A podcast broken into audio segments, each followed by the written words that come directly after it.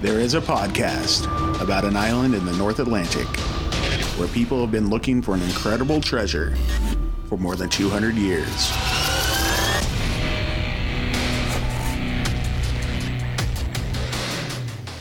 Hello and welcome back to Could It Be? An Oak Island podcast. We are your hosts, Deidre and Dustin White. I almost Hey. forgot what I usually say at the beginning of the episode. Well, I'm glad. Uh, I'm glad you rectified that.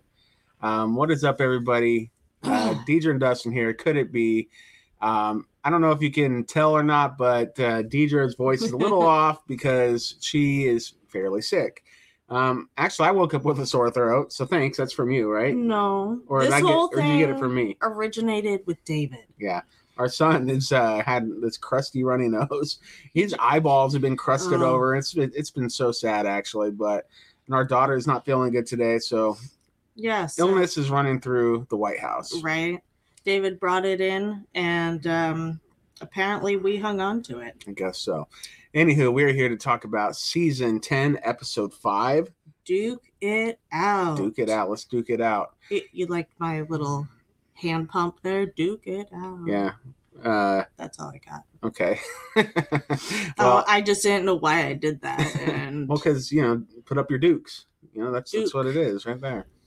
All right. Well, what what's up, everybody? Uh, so glad uh, people are rolling into the chat. Hello to all of our friends. I see a whole bunch of them here. Susan, Jackie, Jeff. Uh, uh, who else? Dana, Janet, Jacqueline. So many, so many uh, of our friends are showing up. I hope you guys come back in a little bit because we are going to do Oak Island trivia, even though we're not feeling 100. It's percent okay. We can do it. we just need to get through it, and we're going to get through the uh, recap of the show starting right now. You want to? What do you want to talk about? Which section of Oak Island? Let's start at the money pit. Pit of money. The pit of money. You know, Well- because they're throwing money into it in hopes of pulling money out of it.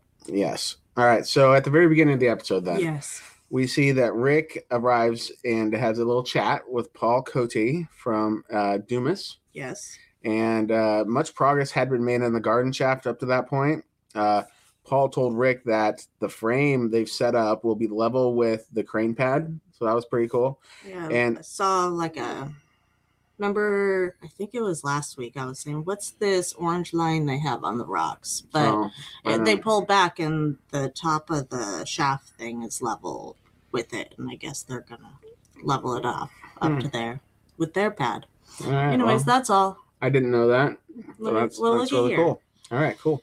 Uh, yeah, so um, they are uh, going to be reinforcing the shaft with 16 inches of concrete around it. There's going to be like a little pad there. Yeah. Uh, Rick tells Paul that they're very excited to get the chance um, after more than 10 years uh, to go underground in the money pit. And that's got everybody kind of excited. well yeah and paul seemed more excitable today You know, he's been there a few days. He's getting into the swing of it. yeah he got the you know I, I hope the hard part done with getting it started he was saying that they had some where are they six by fours that were missing and he got it all shored up looks good Yeah. Well, they're. Uh, he's he's probably been exposed to the camaraderie of the fellowship, you know, That's and that true. loosens him up a little bit. I mean, when you first met a few of them, were you like, did you shy away, or would you? Well, it depends. Like I was nervous, of course, because you're, you know, meeting people you've never met, but kind of, and they're pseudo famous.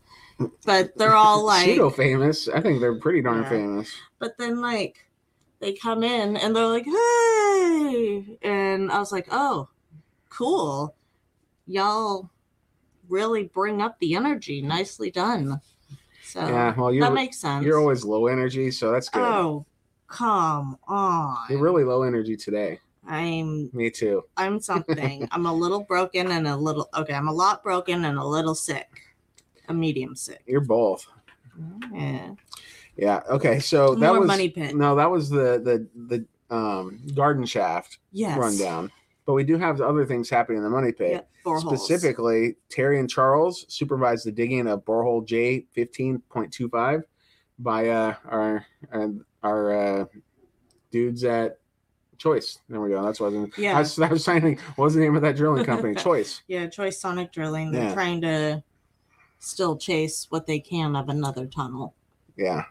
Well, Craig um, also joins the operating table, gets the lowdown. Terry says that the whole, um, this hole in particular is getting interesting really quick, and they're at a depth of 98 feet at that point. Craig says that if they hit a tunnel and can confirm it's running toward the garden shaft, then they might uh, they might then tunnel to it from the garden shaft. And there's a lot writing on this. Well, yeah. I mean, if they think they have found an- another tunnel or a branch off of it, it makes sense to follow what the projection is and see. You got to find that intersection, see what happens. Yep.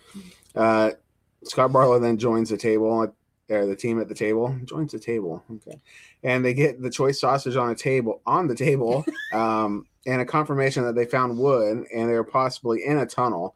Terry says that that's confirmation because the wood didn't grow there. yeah, that kind of made me laugh. And they're at that 98 feet mark. Remember Mhm. when they kept hitting a tunnel before around 90? Well, they, this is actually a little deeper. Yeah, by eight feet. Yeah. But I'm just saying it's roughly within that range, hmm right? Ugh. Well, because Craig goes in and he asks Mike Tedford Uh-huh. from Choice uh, for detailed info on the depth of this Mm-hmm. particular uh, casing, and it said it was at 107 feet, and Oh. it felt open below that.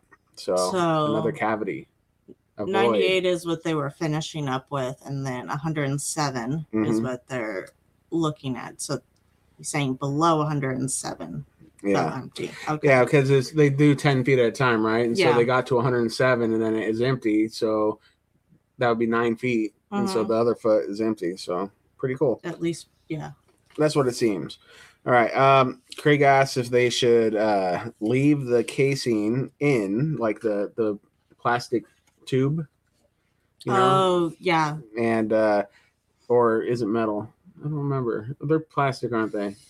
They're yeah. they keep they're like a PVC pipe Yeah. that keeps it from collapsing in Yeah. on itself. And so they're um, gonna basically keep that in so they can send a sonar down there, like they did with I don't even remember the name of that borehole. Was that borehole It was one of the previous L sixteen or something? this year. So like basically what they're doing that they didn't do last year is when they're getting the um evidence, the wood or whatever coming up, they're like, pause, we're not going to continue drilling any deeper, or you can drill and then pull back up and they wouldn't advance the uh, like PVC casing, right?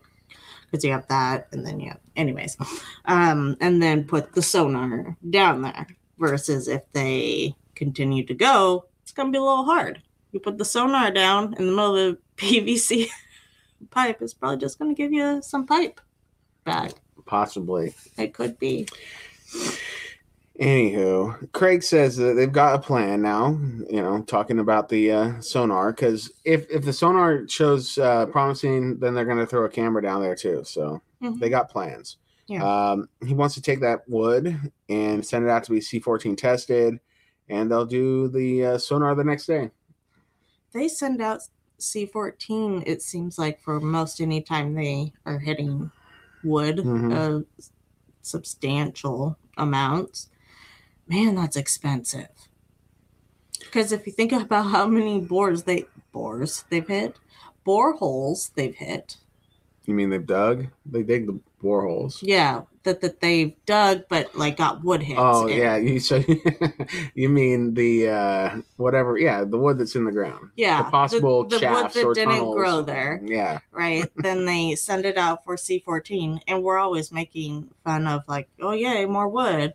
But if they're constantly sending that out for C14 data, man. wow. Hey, if you're just joining us in the chat, uh, like live, um, just know that we're not feeling good, and our, our, our brains are kind of all over the place. yeah. So I apologize. Yeah, um, it's mostly her, not me. I'm good. Uh, anyway, let's go back to the money pit. Okay, money pit. So of course they go check in on lot 32, but we'll talk about lot 32 after this. Um, and we get back to the money pit, and Paul Troutman is setting up the sonar device with Steve and Scott for their, you know, moral support because Paul's got this. Paul's got this. Mhm, We've heard he's a pretty much a walking genius. Mm-hmm. so he knows a bit about everything. That's what we hear. Mm-hmm. Yep. So uh, they put the they start feeding the line down. Mm-hmm. Uh, so Scott's feeding the line attached to the sonar device uh, per Paul's directions. Um, there's bright colors on the sonar display that Steve thinks may be a wall. And they think may have a trajectory of a tunnel. Hmm. Um, and Steve seems really excited about it. And good on him. He can map that and give them a line. And yeah. Rick. And then Rick joins uh, Uh-huh. joins the party, Well, yeah. and uh, Paul shows Rick what they have found, and Rick asks how far away um, from where they took the prior sonar data Mhm. was, and uh, Steve reported it was about 15 feet, and they can project the tunnel to be running north northwest toward the garden shaft. So kind of similar trajectory as the as everything else they found. So that's oh, good. 15 feet away. I'm Yeah. sorry. I, in my head, was thinking depth. I was like, well, that doesn't make any sense. It doesn't help it. at all. Uh, Rick orders for a camera to be put down the hole, so that's what they're going to do the next day. Down the hole. And that's when we see Steve get really excited again. So, does it really happen the next day, or do they have both with them? They're like, okay, this took us, you know, an hour to do the sonar thing. Let's, uh, you know, now put the camera down. Or do you think it actually happened on consecutive days? It might be that they have like multiple holes that they're to do the sonar down, record all that data, get the, then you have to get that equipment put away. And they're like, okay, the next day we're to do several more holes with the camera or whatever. Just because then you don't have to switch back and forth. I don't know though, because I don't know how much it takes to set up one of those things. Clearly, Paul can do it by himself, but then you have to like move from place to place. hmm I assume the sonar's similar, but yeah. All right. So uh, then we go to the money pit again because the next day they're there with the camera. correct So. Steve, it, um, you know, and Scott and Rick are also with Paul once again, and they're Mhm. set to put a camera down borehole J fifteen dash point two five. Yeah, why is there Uh, sometimes a dash after the letter and sometimes not? It really bothers Why don't me. you ask Steve? He won't tell me anything. Well, maybe he will. He'll be like, because that day I felt like using dashes, and the other days I didn't. Mm, Or I just knew it would annoy you. So that's possible. sounds about right. he likes to pick on you. yep. You're like the little sister he uh, maybe doesn't have. Little sister, we're like almost the same age. He's your age. Yeah, see, You I, I have a little sister your age, so Oh, So I guess what? that's. I'm used. My siblings are much older than me, so I literally have a sister born the same year as you. That's true. She's like nine months older than you, but you know. It's still the same year. Yep. All right, where we at? Uh, We're still at the money pit and Yes. J fifteen point two five. so Scott and Steve they they tag team back again. Tag team back again. Uh, the equipment to get the camera down to the depth required. Uh-huh. Um, so they earlier they said 107 feet, but Uh-huh. here I have written uh, the camera pops out in the tunnel at around 103 feet. So it could be. I don't know. Because if they pull the, maybe they pulled the casing back. Yeah, don't know. Uh, but looking at the video, Rick says if you didn't know you were in a tunnel, you'd think you were on the seafloor. Uh-huh. And the guy's all like, "Yep." yeah, I and I just don't think that's the instance here. Mm-mm. But there is water down there. Yeah, for sure. All right, so Steve spotted a, a bit of broken wood and he got real excited. And he's like, whoa, whoa, whoa, whoa, check this out, guys. Yes, he got very excited. So if he if he spotted it first, is that like uh Steve's, Steve's Steve's broken wood?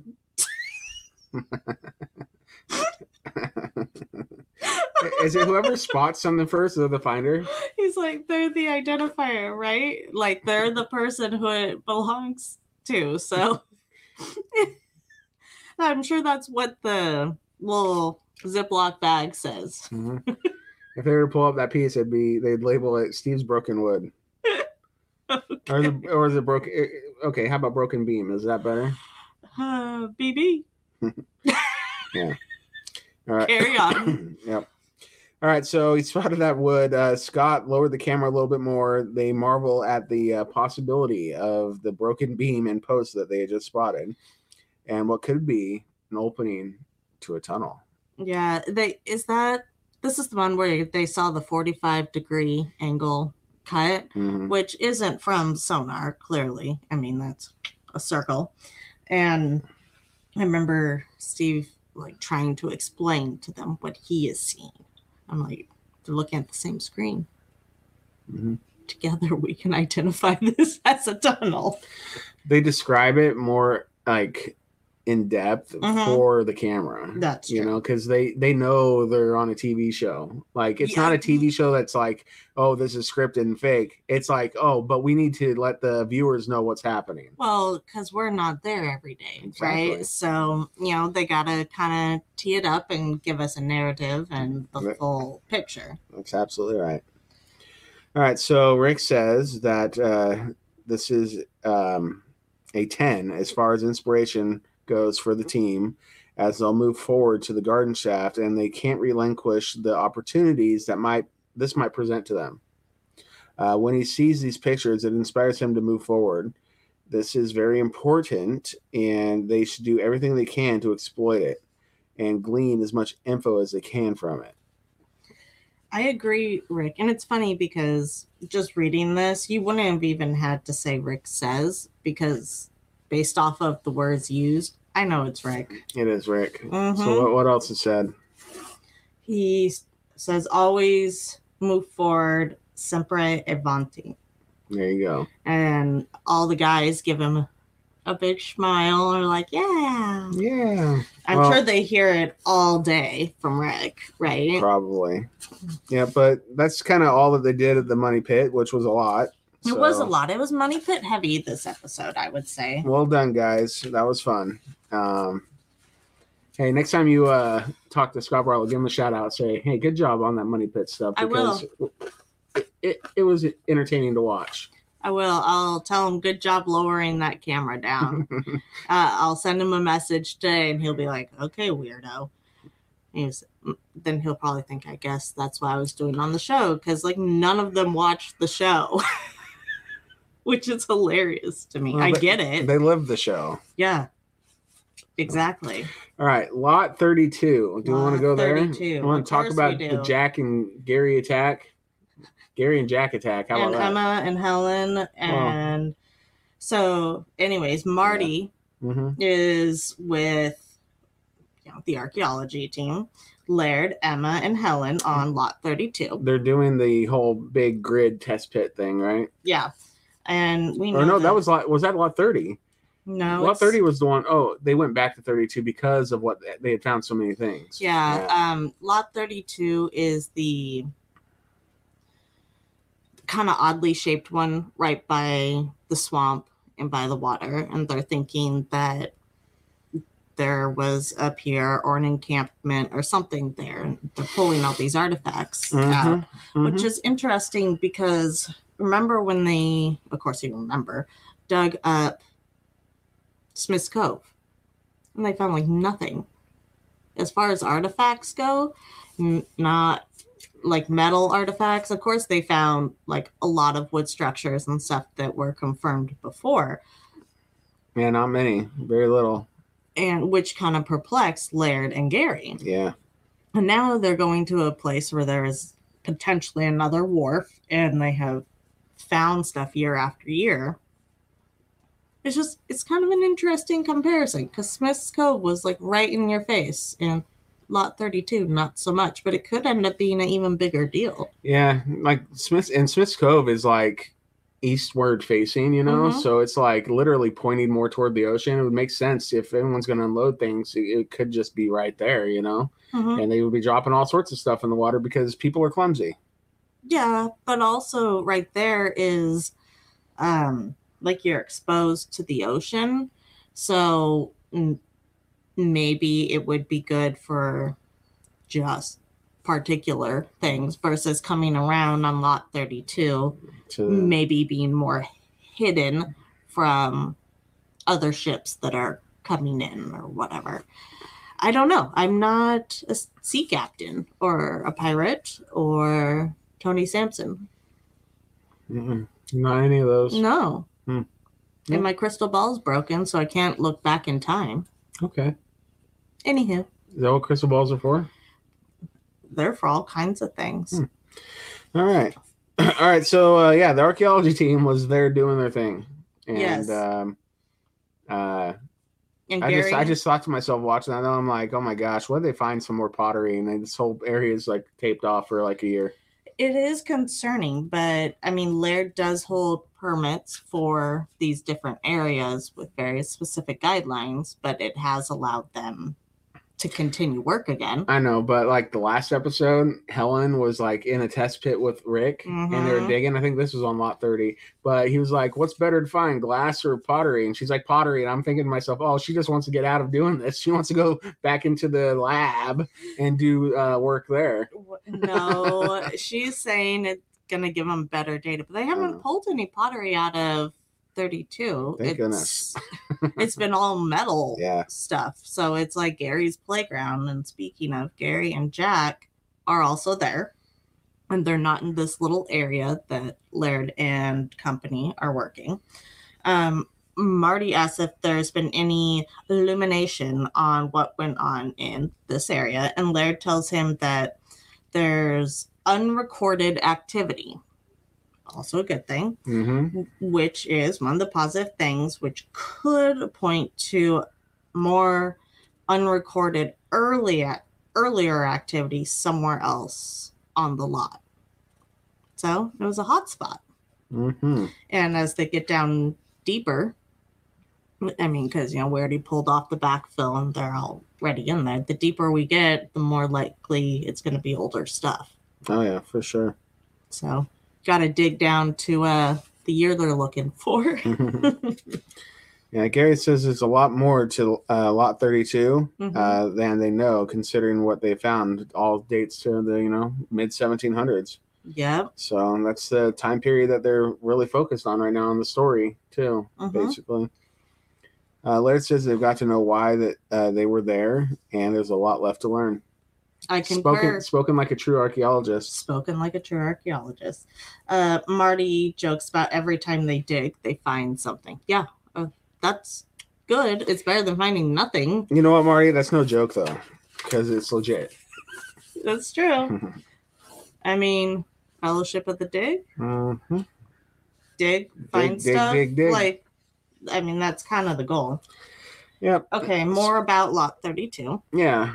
Um, kind of a quick segment that they had with Jack and Gary doing some Mhm. metal detecting and getting their targets and trying to identify them. Uh-huh. Um, Gary pulls up one of the finds after Jack's done digging and suggests that you know maybe it's part of a barrel hoop, right? Uh, Gary hopes that Carmen Lay can help shed some light on this artifact. He also thought, you know, because of its size and how it was bent, Mm-hmm. and it was pretty sturdy, that it could be a tool. Well, that was the next thing they found. I thought it was this one. no, go to the next lot 32. Okay, so Scratch let's that, reverse that it, rewind. Uh, Flip it and reverse it. put that onto the next section here. All right, so they're metal detecting again, and they get because they the, what they found was it. Uh, they thought could be like a small uh, Oh, band of a barrel the first time. yes. So the second time they found um, a strange looking piece of like it looks like metal that's bent Mm-hmm. in a, a right angle, basically. Um, Gary speculates it could be some kind of small chopping tool, Mm-hmm. a scythe. Yes, I was like, I don't even remember what it's called. I wanted to say a lathe, but that is not at all a lathe. or a sickle or a scythe. Mm-hmm. It's like the old fashioned lawnmower. Can you imagine cutting your uh, lawn with a scythe? No, but I have cut it with like the manual mower that like just spins. Let me tell you, unless it's sharp, even if it is sharp, that is a that is one workout. Imagine it all being Deidre horsepower with with uh, swipes of a scythe. Man, I'd be so buff. They, those guys are buff. Mm-hmm. I mean, go like Amish country. I bet all those people are buff. That's the stuff they still use to this day. Well, but those in theory that could be used for cutting cabbages off the ground, right? So cabbage, when you grow it and it grows in these heads, it's super easy. And it is something I was thinking about the other day with cabbage farming, is you could probably grow cabbage in very difficult rocky soil because things like uh, like their roots, th- these lettuce type of vegetables have really shallow roots. So in theory, you could just like throw them out in land that would typically be unusable. What seeds? Yeah, Okay. yeah. No, no random cabbages. Just My bad. cabbage on the floor and then say fingers crossed. And then you could just like pop them up with your little scythe or whatever. All That's right. all. All right. well, Clawworthy went into a, a small explanation of scythes, and uh, he didn't say anything about cabbage. Oh man. Uh, Are you all right? yeah, I'm good. it Maybe? I need some uh, sauerkraut. Does it hurt to laugh? Everything hurts. Mm, okay. I'm broken. I know. Uh, Gary says that this is the kind of thing that would be carried on a boat. And anytime you see a square in a tool like what you're looking at, it, it that means it's pre 1800s as far as a date goes. So Well, pre Could be- 1800s is good. could be significant. hmm I mean, if you would have showed this to Marty in season one, he'd been like, "Oh my gosh, someone was here before." Uh, uh, the Yeah. you know he was his one thing was making sure that there was uh, some kind of thing there before 1795. And you know what? That's it's messed up that he keeps changing like what'll make him believe or whatever. He He's like, it's got to go back further, or well, if we could have this. I'm like, Marty, can I quote you for a second? He thinks he, he thinks there's an offset chamber. Okay, He, oh, he's all about the offset. he's chamber. all in. All right, Okay. so uh, Oak Island uh, Research Center, Yes, which is when Carmen Legge joined. Right? good old Carmen Legge. Yep. Thank you, Carmen, for coming to give your expert advice. Yeah, Carmen is welcomed into the research center by Craig, Rick, and Jack to Mhm. give opinions on the metal artifacts found, found on Lot 32 by Gary and Jack. So, booyah, booyah. Oh gosh. And Carmen says what they um, that what they thought might be a scythe actually is a strap for probably a very large barrel for cargo. like That's very what you're talking large. about. Yeah. Like literally 200 gallons. I mean, that's got to be flipping huge. Well, and think about okay, if it's that big, Mhm. then the strap around it is going to be much more hardy than what you would see on a smaller barrel that's carrying spices or whatever. So I could see why if it was bent and that more sturdy, why Gary would see it as a tool versus Hmm. something for that big of a whatever. I didn't think about it that way, but that's a good point. Mm-hmm. You made a really good point. Well I- done. I did, even while sick, which is incredible. That was good. 200 gallons. Huge. Yeah, no, he said like, I'm he said to it's not- picture it. okay, so he said like it would have been for wet goods. Mm-hmm. So like mead or whiskey or Be a lot of it. maybe water. Who knows? Yeah. I mean, Gotta have fresh water. can you imagine like rolling that off the ship and it's like slosh, slosh, slosh? Yeah, they didn't even have like hand trucks back then. no. You know, I mean, they clearly had some type of system for transporting. If the Egyptians could, uh, Hmm. you know, bring in stone, yeah, then yeah, they knew how to use cr- But cranes and still, stuff. Sure, But- it almost feels like it's unproductive to make it that big unless you're doing something there, Mhm, right? And it's staying in the same place. So maybe it came in empty perhaps. or built there. hmm And this whole thing's just like a rum running uh, mission. Well, Craig did ask. He's like, he asked Carmen, like, 200 gallons of whiskey? And Carmen says, well, you got to keep the morale up somehow. Good call. I feel like if they built it there, it's something that they're going to ferment and stays. You're not going to be wheeling that 200 pound thing without the 200 hand- pounds 200 gallons. pound gallons. That's like what? How, how much is a gallon? Like five, six, seven Well, pounds.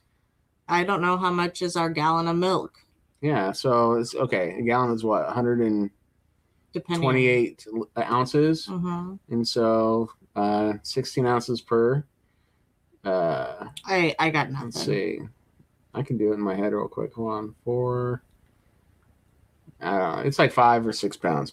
Okay. Times 200. hmm And that depends on what the liquid is in there. Not all liquids weigh the same. And they're probably right? not filling up to the brim either. Well, maybe they are for easy transport. I don't know. Maybe Uh, they don't want it to slosh around. Maybe it's not getting transported at all, and it's staying in the distillery. And what we're gonna find is an Oh ancient gosh. mug and anchor. That's what the pine tar kiln was for. You know what?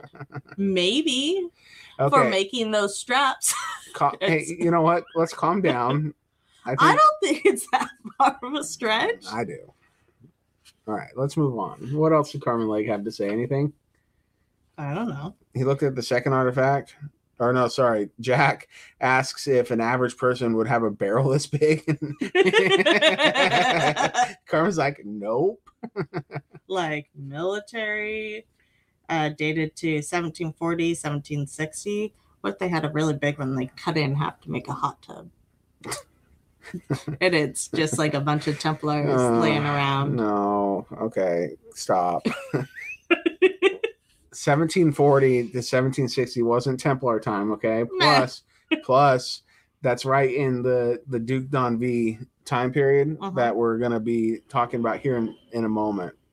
All right. So Rick says that Carmen breathes life into these artifacts that Yes. seem lifeless, and that was I thought that was a kind of a fun statement. That's true. And uh, Craig says that they always appreciate his assistance, and Carmen says that he had a barrel of fun. oh, I Carmen, like Carmen. Carmen He, leg. he gets those little jokes in there, and the way he says them, Mhm. like, is serious. So it takes you a second to compute really what's happening. but um, hmm good job, Carmen Legge. And he does have really great insight because he's able to say from his experience, right? yeah, At, and put it into more context, if you will, versus just sending it out for whatever type of testing for the metal. But Carmen instantly is like, yeah, no, this is the tool or whatever. Mhm. So I appreciate the context that he gives. yeah, fun. All right, war room. It's time The for our uh, our friend to show up in the war room yes. digitally. And that was uh, it's pretty exciting. So he zoomed on in, if you will. He did. So in the war room, we had Rick, Marty, Craig, Paul, Doug, Scott, and Billy. Yes. Um, they welcomed via video conference uh, Corjan Mol, Mhm. our friend. Deidre's like close personal friend that has dinner with her and stuff sometimes, Yeah. or at least once. Uh, and Charlotte Wheatley. I think that's Corjan Mol's friend because they're Must be. researchers together. Yeah. And uh, Rick introduced them as the research team from France. And I was like, wait, what? Well, we had the research team from England last, you know, a couple weeks ago. I know they have research teams all over the place, and I was just confused because Corjan doesn't live in France. He's from the Netherlands. Yeah, but it's all it's all right there. They're all next to each other. That's still a bit of a drive to go se- search the archives.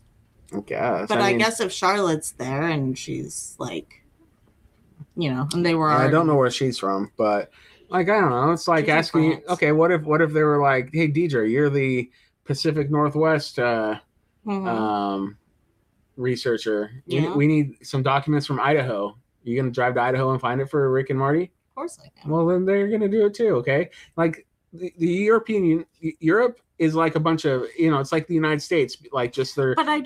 they're countries, but they're like you know not huge like most of the states here. but it's a different country, not just like another state. Like, because that means, you know, what you have to do to go to a different country, you, you're going to have to do, even if your countries are closer together. Ma- Like, Canada's our neighbor, hmm but it's, Yeah, but these are all part of the European Union too, and I think they treat that more as a whole. I don't think I like I don't know. I've never been there, was but I think you can go between them like way easy, like states. Oh, I don't know. Maybe we should ask someone from there. I think you can, or it's close. All right, Pertinier. Pertinier. All right, so they're there. Carry on. They're there to uh, give a presentation about um, concerning Duke D'Anville Mm-hmm. and um, what he may or may not have done hmm uh, concerning a, a small island in the North Atlantic. where people have been searching for an incredible treasure. for more than 200 years. Yeah. Yeah. All right. So Corjan, he begins the presentation with this question: Could we find any relation between Oak Island and perhaps Mahone Bay and the 1746 expedition of the French Armada led by Duke d'Anville? It's a good question. Corjan explains why the Duke d'Anville led the expedition, and that's because the fortress of Louisbourg had fallen into the hands of the British in 1745, and the French weren't very good losers. So they made plans to take it back. Um, yeah, that fortress changed hands a few times. Yeah, right. So there was a flashback at that point to a famous, uh, the famous flashback of Doug reading the ship's log with Mhm. uh, possible treasure buried a deep pit to hide Mhm. the treasure on the seashore. You know that kind of deal. And the list of goods that were on there. Yeah, pretty, uh, pretty awesome stuff. Um, I guess Corjan didn't find that ship log though. What do you mean? If he would have found it, like all the pages, Yeah, because then Doug only have a few pages and it just stopped. Maybe that's all we saw. I'm now. I, I'm not sure. We need to go back and watch that Yeah. episode. Season five. Yeah. Find it. Well, yeah. Um, anywho, uh, let's see. So, Corjan ex- wait. Sorry if you're just joining us again. We're sick, so we're we're my our minds are not all here. Just to be just to be real. Not that they ever. but we are got- playing Oak Island trivia here in a little bit too. So Yeah. Right. Uh, let's. I just had it. So Corjan explains that uh, the King Louis the Eighth, fifteenth. fifteenth, the eighth. That's a V. Sorry, I put Roman numerals in the notes, and they I seem can- to. I swear I can read Roman numerals, but that did not go well. okay, Sent two, two ships. next time I'm gonna write out the fifteenth. No, I'm not going to be sick. Uh, how do you say that? Leora. Le- Yes. Leora. And Lee Castor Mhm. uh, to depart in March 1746 to a certain destination It that literally doesn't- said that. in the right? note, yeah. that doesn't appear anywhere else in the document. So he's being a little cryptic in his Mm. logs. Yeah. Well, yeah. And uh, the destination requires an increase in the standard size crew too. So it's not just uh, I don't know what the standard size crew is. I guess I should look that up. Mm-hmm. But um, the uh, the I guess the flagship, the Leora, Mm-hmm. uh, increased up to 250 men, and the Castor had 180. So that's a that's a that's a sizable force. And I know we we're not talking about it yet, but Mhm. if those if that many people uh, ended up on Oak Island and started just digging, Or they can accomplish a lot. Whatever work, especially if they're like a military type force. And we've talked about this um previous seasons. Like it would have taken a lot of people to do the amount of work that's been found. Well, this is over 400, so that's like a sizable. That's quite a few. That's a lot of people. It's bigger than the size of the crew they have, everybody included, filming and everything there on the island now. These would have all been workers. Well, and like you know, I keep, I, I, I don't know anything about um, French Armada, Mhm. French doing anything, or how they treated the natives, but Mhm. they could have taken the natives too and said, "Hey, Yeah, get digging with us," you know. They could have done a lot of things. Yeah. I mean, or they could have just been peaceful with them, say, "Hey, don't look at us. We're digging holes here. Right. Go away." Uh, so both of the ships arrived on the Acadian coast on June 4th, 1746, near Mahone Bay. it doesn't say that in the documentation. I think he added the near the Mahone Bay part because that's what they want it to be. Well, the Acadian coast, I mean, right, it that comes down into Maine and a bit further south and all up there Mhm. now Mhm, is what we think of it as. mhm. So that's still a big area. Yep. It could have been anywhere. It didn't have to be Mahone Bay, is what I'm saying. Yeah. But maybe he has reason to believe it was Mahone Bay. hmm Marty asked Corjan, uh, according to documents, what did the men on the two ships accomplish? And this is probably my favorite part of the whole episode because I think it's hilarious. Corjan replied, uh, according to records, nothing. they all just maybe they all hung around and drank mm. rum from the really Oh, large barrels. Oh my gosh, that's so funny because like it's literally 400 guys out there. They make it there. the biggest bachelor party ever. Oh my gosh. We're gonna go overseas and do nothing. Oh yeah, something. This is where Corjan takes off his researcher cap and puts on his theorist cap. He put imaginary ones on, but I want to see what each of them look like. Yeah. Uh, one of them's probably what, what are those little golf hats called? Are they called golf hats? I don't know. You know, they don't have a Like- bill. They just fit around the back of your head. Because I think I've Oh. seen Corjan wear one of those. Oh, usually you'd wear Hmm. them for. I don't remember what it's called. I was gonna say a beret, but I No, feel like if not he's beret. on the French team, he should be wearing beret, shouldn't he? He takes off his golf hat and puts on his beret. his raspberry beret. you know, so he takes off his researcher hat, that's the beret, and he puts on his uh, uh um theorist cap, and that's like a uh uh Freemason uh, cross or something, right? It's just a Templar cross. Yeah, yeah, like uh it's uh one of Charles Barkhouse's hats he borrowed from. steals one of Charles's hats. But I feel like we should send him a beret. okay, so I'm not saying that Charles is a theorist because he's not. He's like a He's a researcher. historian, but He's- it's he's funny. legit. I'm just saying, it's just yeah. Maybe Corjan actually has a Templar hat already. Well, what if he put on like a helmet, like a Templar helmet?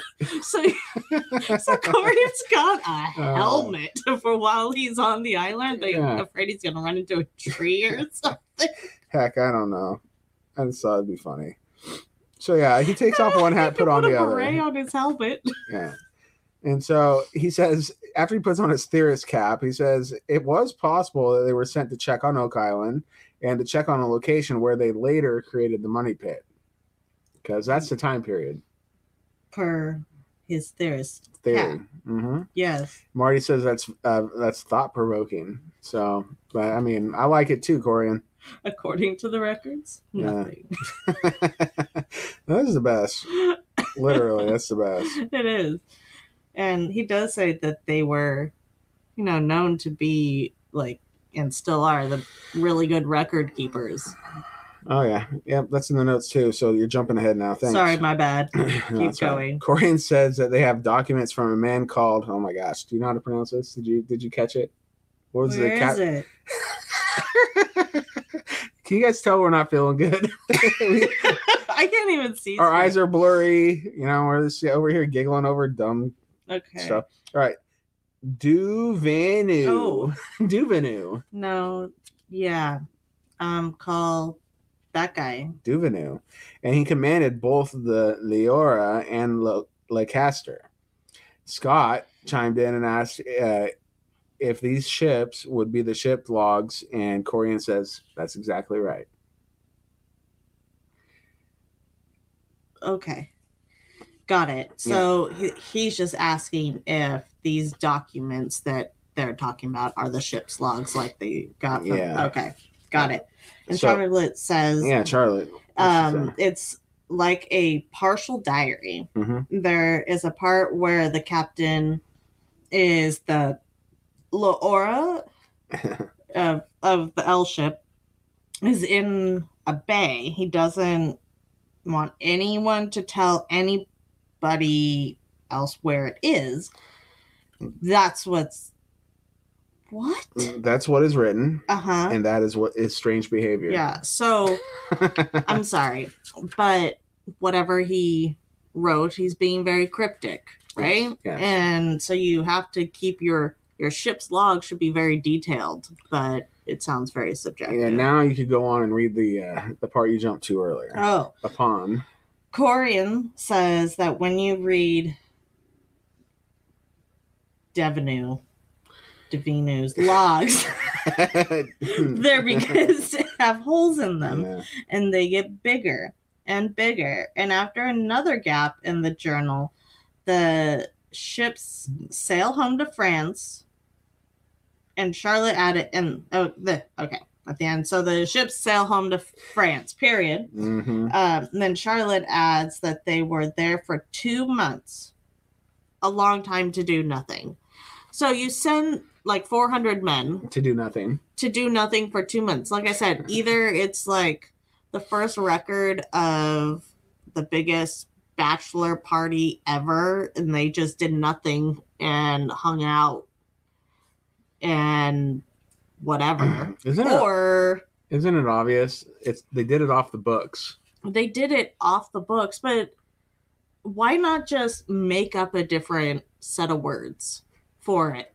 Like in the military, right? You would code whatever your mission is to be known as something else. Same thing. Okay, well, they didn't want if this fell into enemy hands, they didn't want to say, "Oh, we dug a giant pit and, and stored the Ark of the Covenant down there." Yeah, but they they could have used a different code word for the Ark of the Covenant. And like or even just for where they went, you know? On Black Hawk Mission 42, we did such and such at Treasure Island. Okay, that's that's like alarm bells. Treasure Island, I'm going there. Okay, I just I couldn't think of anything. Okay. Um but Okay. that's all, especially for people that supposedly keep such good records. Yep. All right, what's next? I don't know. Upon return to France, the captains turned in their journals, because that's what you do, hmm because the French were and still are meticulous record keepers. There you go. There we go. And the commander, Duvin. yep, that one. Duvin. noted in a letter supplied with his journal that says, I will not speak to anyone about this place, That was in quotes, and so is this. but I am obliged to dot dot dot send my journal of navigation. Mm. And Corjan says this is quite intriguing, and he must admit what? It's quite intriguing, he must admit. Oh. Yes, it is Oh. quite intriguing though.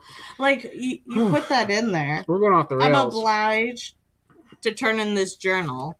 So you have your homework journal that you're going to turn in to your teacher. You're like, I have to turn it in, but all I did was write squiggly notes because they just said there had to be something in my journal, but you Mhm. didn't actually write anything productive. Yeah. That's what I get here. Um, like a teenager getting around doing their homework. I didn't get that at all, but that's cool. Or they were keeping secrets. Yeah. That's all. All right, so Rick gained from this meeting uh, that the king ordered them to conduct a secret mission, and he and yet he reports none of it, neither success nor failure. I am just going to not speak of this place. so he did do something, and uh, Corjan says exactly that's the conclusion. What did they and what did they do? So. he was back in his researcher cap and saying, apparently they did nothing Yeah. per the records. Doug said that this is so interesting right now because of the carbon and dendro dating they've been getting is for that time period, you know, the mid 1700s. That's like alarm bells, ding, ding, ding. Uh, Marty says that he enjoyed this presentation a lot. Rick says absolutely, and it's a wonderful story. And he urges them to continue the investigation, and he thanks them for the incredible afternoon. It is really interesting when they're being so. I don't. Cryptic is not the word I'm looking for. Who's being cryptic? Uh, the people that wrote the logs, they're like, I'll never speak of this place. The captain, and, the commander that you can't yeah, pronounce his name. Um, but I don't know. I find it very interesting, but I don't know how much further in research you could go and be able to find these answers because they're not going to speak of this place. But what's the saying? Two can keep a secret if the other is dead. Wow. It's true, right? That's what Forrest Fenn used to always say. Well, lots of people say it. It's a common saying. So if one of them, maybe one of them did leak somewhere, But you know, over the years, if it's all just verbal, it changes. Mm. It's kind of like that game of telephone. Mm. That is All right. all. So that was the end of the episode. Yes. and it was uh it was a fun one. I was really happy to see Corjan Mol, and it was Mhm. nice to um, meet Charlotte, uh, his partner, Charlotte Wheatley. Mm-hmm. Yeah. Wheatley. she was very well spoken. I I liked the information, um, the parts that she was able to deliver. So I hope we get to see more from her. Definitely. Yeah. Cool, cool. All right, so next time on the Curse of Oak Island. A big crane comes across the causeway, and Rick can be heard saying, It's an exciting day because they're going to dig the garden shaft. Yeah, if you saw the image of uh like that I put on Facebook earlier from him, like Rick's face being all Yeah. crazy. That was that was uh, when he he was excited right there from the preview for next week. So you'll get to see that face next week on the Curse of Oak Island. Right. It, I thought it was like a cartoon animation or something where you were like messing with the face because No. he looks so excited. It's literally just Rick's face. That's just Rick's face. I get it. Terry says that they've got a tunnel that points directly to the garden shaft. It looked a little off, to be fair. Okay. Anyway, never mind. I will not Yeah. go into it. Gary and Jack find a metal object while metal detecting, and Jack says, Wow, what the heck is that? Yeah, and the picture they show, it's like um it's kind of green in color, so it could have been copper, bronze. Yeah, like Statue of Liberty. Yeah. Yeah. And but it they also talk about maybe it was a religious artifact. Well, Oh, that's towards the Oh end. my god. While discussing an artifact Everything. named someone named Ed, yeah, that's true. uh, could be heard say it does have some iconography and could be some sort of religious artifact.